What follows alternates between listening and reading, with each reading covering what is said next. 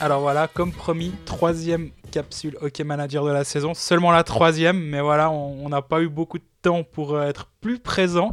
Salut Jean-Fred. Salut Greg, mais je sais que j'ai vu que des gens disaient ouais, euh, pas dévoiler vos stratégies et finalement, euh, comme on a cette ligue maintenant, on peut pas non plus trop trop dévoiler. On essaye de donner des tips, mais faut pas en donner trop. Après, quand on dit euh, il faut enlever Grégory Hoffman, vous verrez, il m'a triplé le lendemain. Après, je me fais, je me fais recevoir. Donc, euh. et je précise que si vous l'aviez viré au moment où j'ai dit de le faire et je ne l'ai pas fait, j'ai pas eu les couilles de le faire, ça aurait été une très bonne chose. Ouais. Ma- malgré le triplé du lendemain. Euh, complètement, complètement. Mais j'ai pas, j'ai pas eu les, ouais, ouais, les bollocks de faire ce que je, de faire ce que j'imaginais à ce moment-là. pareil. On vient de recevoir les, les transferts, les quatre derniers transferts de la saison régulière. J'espère que vous en avez encore. Moi, j'en ai encore deux. J'ai déjà, j'ai déjà bougé avant le, les matchs de mardi. Moi aussi. Donc on rappelle que c'était le 5 février qu'on a reçu ces quatre transferts supplémentaires, que euh, les trois prochains sont le 1er mars et que les changements de valeur sont le 25 février. Ce sera les derniers changements de valeur d'ailleurs euh, du jeu. avant les playoffs. Comment on procède maintenant euh, à ce moment-là de la saison avec ces transferts-là? Moi, j'ai une stratégie en place. C'est que jusqu'à présent, j'avais un banc qui était toujours assez utile parce qu'il y avait pas mal de journées qui étaient décalées, parce qu'il y avait des joueurs qui étaient pas engagés, des, matchs à, des soirées à 5 matchs. C'était bien de pouvoir tourner un maximum. Là, maintenant, c'est plus le cas. Ça va être Exactement. de plus en plus important de, de jouer. euh, il y aura des soirées complètes à 6 matchs de plus en plus. Euh, bah, moi, c'est purement schématique, mais si tu, si tu transfères deux joueurs à 7, puis que tu engages un joueur à 13, un joueur à 1, ça te fait le même budget. Par contre, d'avoir un peu de bois mort sur le banc en ce moment de la saison, c'est assez intéressant. Bah, je me retrouve aussi à avoir 10 attaquants intéressants, puis tu peux en faire jouer que 9. Voilà. Donc, à un moment, tu te poses la question est-ce que ça vaut pas la peine d'avoir 9 attaquants véritablement euh, forts, et puis euh, les trois derniers qui te restent sur le banc, des mecs euh, peut-être à 1, ceux qui ont le plus de chance, c'est peut-être des mecs à 6 qui doivent laisser sur le banc, mais euh, voilà. Bah, le- par exemple, mardi soir, moi j'ai Prassel sur le banc, assistant prolong. J'ai Sandro Schmidt sur le banc. Alors là, c'est logique de- d'avoir Sandro Schmidt sur le banc, hein. mais au bout du compte, c'est rageant de, se dire ça. Et justement, de, de densifier ton top 9, ça permet d'avoir de moins en moins de ces décisions difficiles à prendre. Et actuellement, moi, j'ai clairement mes deux derniers transferts, cette optique-là, de prendre un très très fort joueur, un moins fort, au cas où, mais qui va quand même jouer les playoffs si possible, parce qu'il faut avoir ça dans un coin de la tête. Schmutz va s'en aller, par exemple. Julian Schmutz, parce que bah, voilà, il est monté à 6 de valeur, c'est très bien. Il va pas faire les playoffs avec Langnau en théorie. Pas bête de s'en séparer. Ce genre de profil-là, à mon avis, il faut pas hésiter à, à lâcher. Tu parlais des playoffs. Je rappelle juste quand même que dans notre ligue, on va pas compliquer les choses. On a décidé que c'était les 8 premiers jusqu'au playoff. Playoff inclus. hein. Playoff inclus, on l'avait dit avant la saison d'ailleurs, mais certains nous ont reposé la question entre temps. Donc oui, oui, c'est playoff inclus. Est-ce qu'on changera la saison prochaine et on fera que la saison régulière? C'est possible. Est-ce qu'on donnera un petit quelque chose à la personne qui gagne la saison régulière? Peut-être aussi. On a, on a lancé ça aussi. faut bien se rendre compte. On a lancé ça pour créer quelque chose de chouette. On n'est pas, on n'a pas euh, mis en place euh, un, un règlement déposé chez le notaire euh, pour savoir comment faire. On y va aussi un peu à la fraîche et c'est quand même le but, c'est que ce soit chouette. Donc voilà. Le On jeu- s'amuse. le- le- celui qui gagnera le jeu, c'est celui qui gagnera les playoffs. Comme finalement, euh, si Zouk gagne la saison régulière et puis qu'ils sont éliminés au premier tour, bah tant pis finalement. Et la saison régulière, elle a un vrai enjeu ici parce qu'on est plus de 500 dans la ligue. Être dans les 8, bah, j'en sais quelque chose, je suis 9 actuellement. C'est pas simple, hein, c'est déjà un accomplissement d'être en playoff. Donc euh, c'est un joli écrémage, disons, de, de- de- durant la saison régulière. Puis après, bah, derrière, ça se bat pour, euh, pour les places en playoff en cas d'égalité. Ceux qui sont éliminés en quart de finale, bah, le classement de la saison régulière classe les gens 5, 6, 7, 8. Ouais. Logique. Et finalement, comme un championnat normal. Ça veut pas dire qu'on changera pas la saison prochaine, mais en tout cas, cette saison, on avait pris cette euh, option-là. Avant de parler des playoffs, bah, tu parlais de, ces matchs euh, où tu avais des joueurs, des fois un peu de. Pas du bois mort, mais que justement, tu aimais bien avoir peut-être plus que simplement un top 9 renforcé parce qu'il y avait des matchs un- euh, qui intervenaient des fois un lundi, dimanche, ou des, des- matchs isolés. On rappelle juste que, hormis les, journées complètes avec 6 matchs où là il faudra faire des choix, euh, d'autres journées ne nécessitent pas de choix. On pense notamment à ce Davos Ambry de, du 13 février. Euh, on a le 14 Bernzug, Fribourg Rapi, LHC Lugano. On a encore le 16 un Zurich Bienne, tout seul. Et puis euh, les 18 et 25, là aussi, on va pas vous faire toute la litanie des matchs, mais il y en a trois. Et souvent, il se trouve que Lausanne est dedans, Zug est dedans, Davos est dedans. Et moi, c'est des, des équipes où effectivement j'ai des joueurs. Ce qui n'est pas un hasard, vu que c'est des équipes qui ont que 42 matchs et qui ont encore 8 matchs à jouer jusqu'à la fin de saison régulière. D'autres n'ont que 6. Zurich notamment. Exact. Et c'était un peu l'idée d'avoir euh, des joueurs qui vont euh, potentiellement pouvoir te faire gagner peut-être un badge suivant comment ça se passe, parce que euh, tu as beaucoup plus de joueurs que la concurrence. Donc on verra si cette stratégie ou si cette tactique est payante, mais ça permet aussi de regarder un peu, c'est des équipes qui non seulement ont moins de matchs que les autres, mais c'est des équipes qui normalement vont en playoff. Mhm. Donc c'est un peu win-win dans, dans ce cas-là. Fribourg, mis à part, où là, il faut peut-être se poser la question est-ce que ça vaut la peine de prendre un Fribourgeois actuellement, vu que ça va être tendu jusqu'au dernier moment euh, avec, euh, avec les Bernois? Tu penses que Daniel Brodin, là, tout d'un coup, il y a des mecs qui se disent Oh là là là là là là je le prends. C'est dur, hein. franchement, c'est tendu de prendre un joueur de Fribourg actuellement. Si tu l'as, tu le gardes. Moi, j'ai Gunderson, je le garde. Mais, mais prendre un joueur maintenant, non, c'est tellement important d'avoir des gars présents en playoff les transferts sont précieux plus tard dans la saison.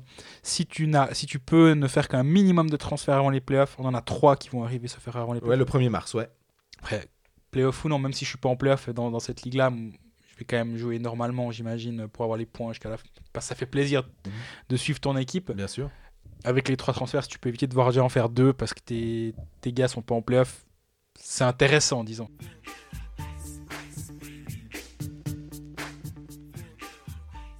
Alors en fait, on a isolé, on va dire, deux thèmes. C'est les joueurs à garder, à virer, et puis euh, bah, finalement qui cibler? Ça va un peu de pair, grosso modo.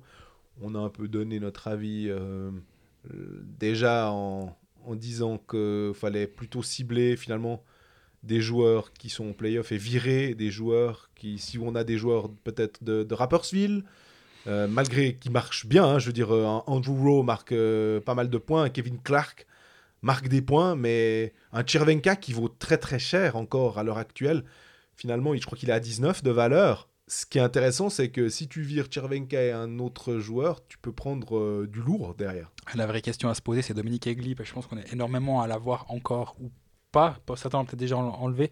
Il vaut 11,5, valeur théorique 12,4 actuellement. Donc en théorie, il pourrait encore monter de 1 suivant ses performances, évidemment, voire plus, un peu mhm. moins, on ne sait pas, mais il peut encore monter en valeur d'ici la prochaine, euh, la prochaine réévaluation des joueurs. Est-ce qu'il ne faut pas le garder justement encore un peu, Dominique Egli, en se disant, jusqu'à la fin de saison, ça me fait un défenseur solide, avec un petit peu de chance, d'ici les playoffs, Diaz va baisser un petit peu en valeur. Petit swap direct entre Egli et, Diaz, je sais pas, ça, moi ça me fait saliver en tout cas. Alors, effectivement, il se trouve que j'ai les deux, donc je ne peux pas euh, faire ce swap-là. Euh, il y en a d'autres qui sont un peu plus euh, problématiques.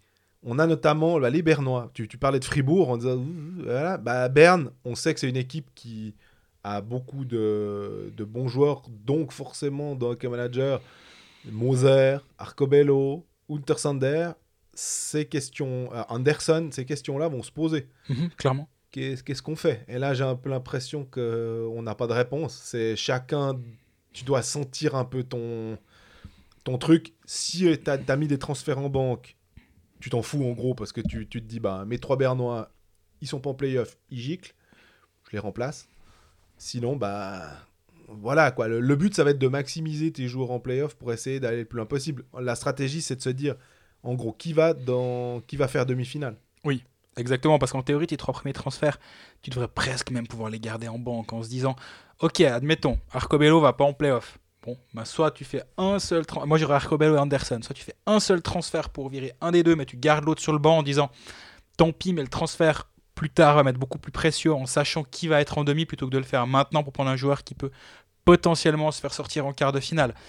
C'est toujours la, pesée d'intérêt. Arcobello est, est trop cher, je pense, pour, pas faire un changement. Moi, je ferais un changement Arcobello directement pour euh, Rowe, par mhm. exemple, que je n'ai plus, que j'ai eu longtemps dans la saison, que je n'ai plus. Erreur au passage. Oui et non, parce qu'il a été blessé à un moment, donc si ça se trouve, le joueur qui l'a remplacé, ouais, peut-être. pas inutile.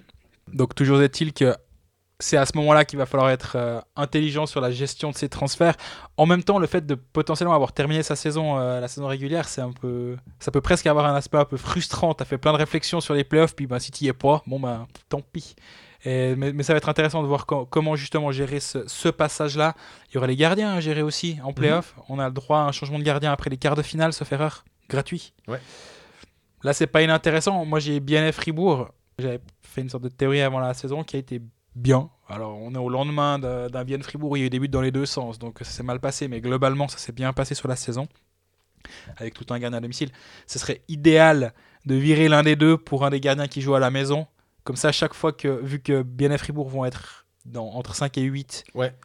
d'en avoir un dans les top 4, un en bas, comme ça, tu as chaque fois ton gardien à la maison qui joue. Ça peut être une piste de réflexion intéressante, en tout cas pour les playoffs, à mon avis. Complètement. Et euh, donc, cibler plutôt des joueurs. Euh, bah, des, des, des, gros joueurs. ouais, alors là, il n'y a pas 36 solutions. Maintenant, il y a quand même un joueur qui, a, qui, moi, qui me plaît énormément pour plein de raisons, mais c'est Axel Simic. Zurich va aller loin, ça m'a l'air d'être une évidence dans cette saison. Il s'est fait sa place, gentiment, mais très très sûrement. Il a 34 matchs, 4 buts. Là, récemment, il est. Mais les 4 buts, ils sont. Ils sont très récents. Il, prend de la place en... il prend la place de Peterson en powerplay. Zurich a engagé un défenseur finlandais. Est-ce que vraiment il compte sur Peterson durant les playoffs? Si c'est pas le cas, bah, Simic il va jouer du powerplay en playoff à 2.5. Et moi, c'est ça qui m'intéresse dans cette optique-là. Et je parlais tout à l'heure de densifier le top 9. Si tu densifies ton top 9 grâce à l'engagement de Simic à 2.5, qui va très bien sur le banc, mais qui est aussi un joueur qui peut vraiment rentrer et plus loin dans les playoffs, être utile, c'est pas perdu. Ce qui me fait sourire, c'est que j'aurais peut-être dû en parler dans l'épisode hebdomadaire, euh, mais vu que là on parle d'Axel Simic, j'ai discuté avec lui lors des Prospect Games.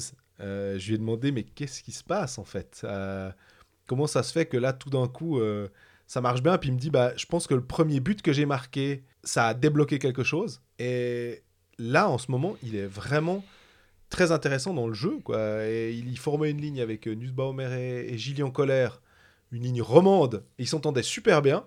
Et c'était vraiment rafraîchissant en plus de les voir, les trois ensemble. C'était chouette. Et je me demandais justement quel serait l'impact d'Axel Simic euh, pour la suite effectivement, euh, si c'était du 1-1, ce serait pas très intéressant parce qu'à 2,5, bah, voilà, à moins que vous ayez que un joueur à prendre avec cette somme-là d'argent. Mais là, quand tu disais Garrett Rowe ou Pius Souter si on l'a pas, ou Gregory Hoffman parce qu'on l'a viré, machin, peut-être de prendre Axel Simic comme numéro 2 si on a deux transferts, bah, c'est là que c'est intéressant. Exactement. Ouais, exactement. Donc là, Simic pourrait, pourrait être chouette à avoir. Puis ouais, cibler Zug et Zurich, pour moi en tout cas, c'est ma stratégie. Peut-être qu'elle est fausse. Mais Zug et Zurich vont aller loin et ça ferait une très belle finale Zug Zurich, je trouve. Bah, si tu as un maximum de ces gars-là, euh, tu pars bien dans, dans la suite des playoffs, disons.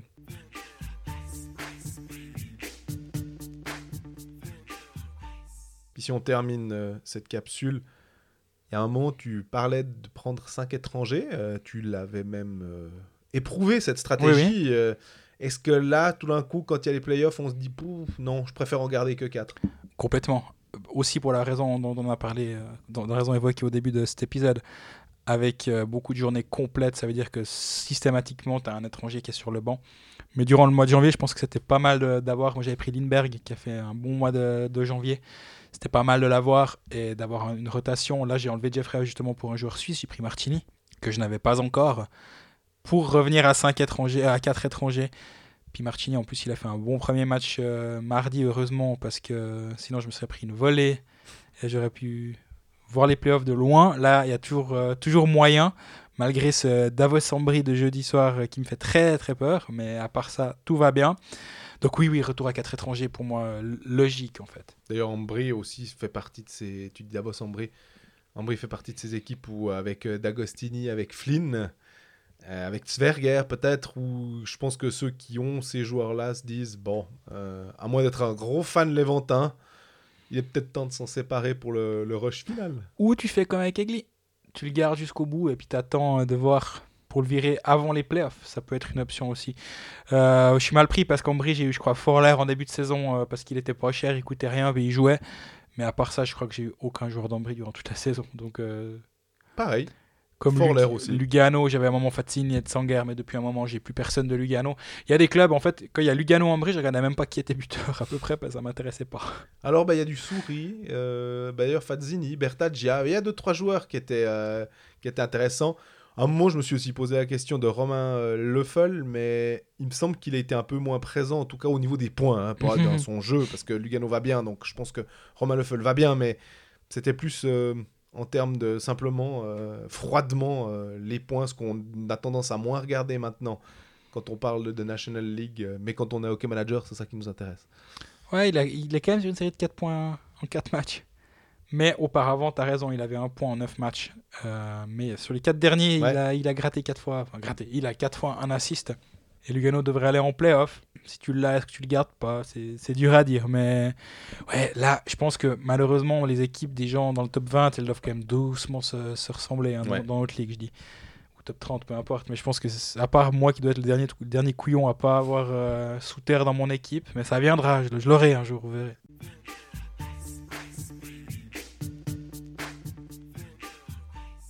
Voilà, on arrive au terme de cette euh, troisième capsule OK Manager. On avait promis qu'on ferait quelque chose, on a tenu parole. C'est clair que l'année passée, euh, vu qu'on on commençait, on avait un peu. Euh, on en faisait presque toutes les semaines parce que ça nous permettait de, tester. Là, on en fait un peu moins. On espère que ben, ça va aider certains, pas trop non plus, parce qu'on veut pas qu'on on dépasse. Mais bon, voilà, on, on, essaye de, de, donner quelques conseils. Euh, vous pouvez nous suivre comme, comme d'habitude hein, sur les réseaux sociaux, Facebook, Twitter, euh, Instagram. Posez vos questions, ragez si jamais euh, vous avez décidé de vous séparer d'un bonhomme puis qu'il met trois buts le, lendemain. Apple Podcast, Spotify. Et puis, ben... Et l'épisode est toujours en ligne depuis mercredi 17h sur les dernières évolutions du championnat National League parce qu'il n'y a pas que Hockey Manager. Exactement. Et puis, ben, soyez bon, mais pas trop, quoi. Voilà, bon transfert.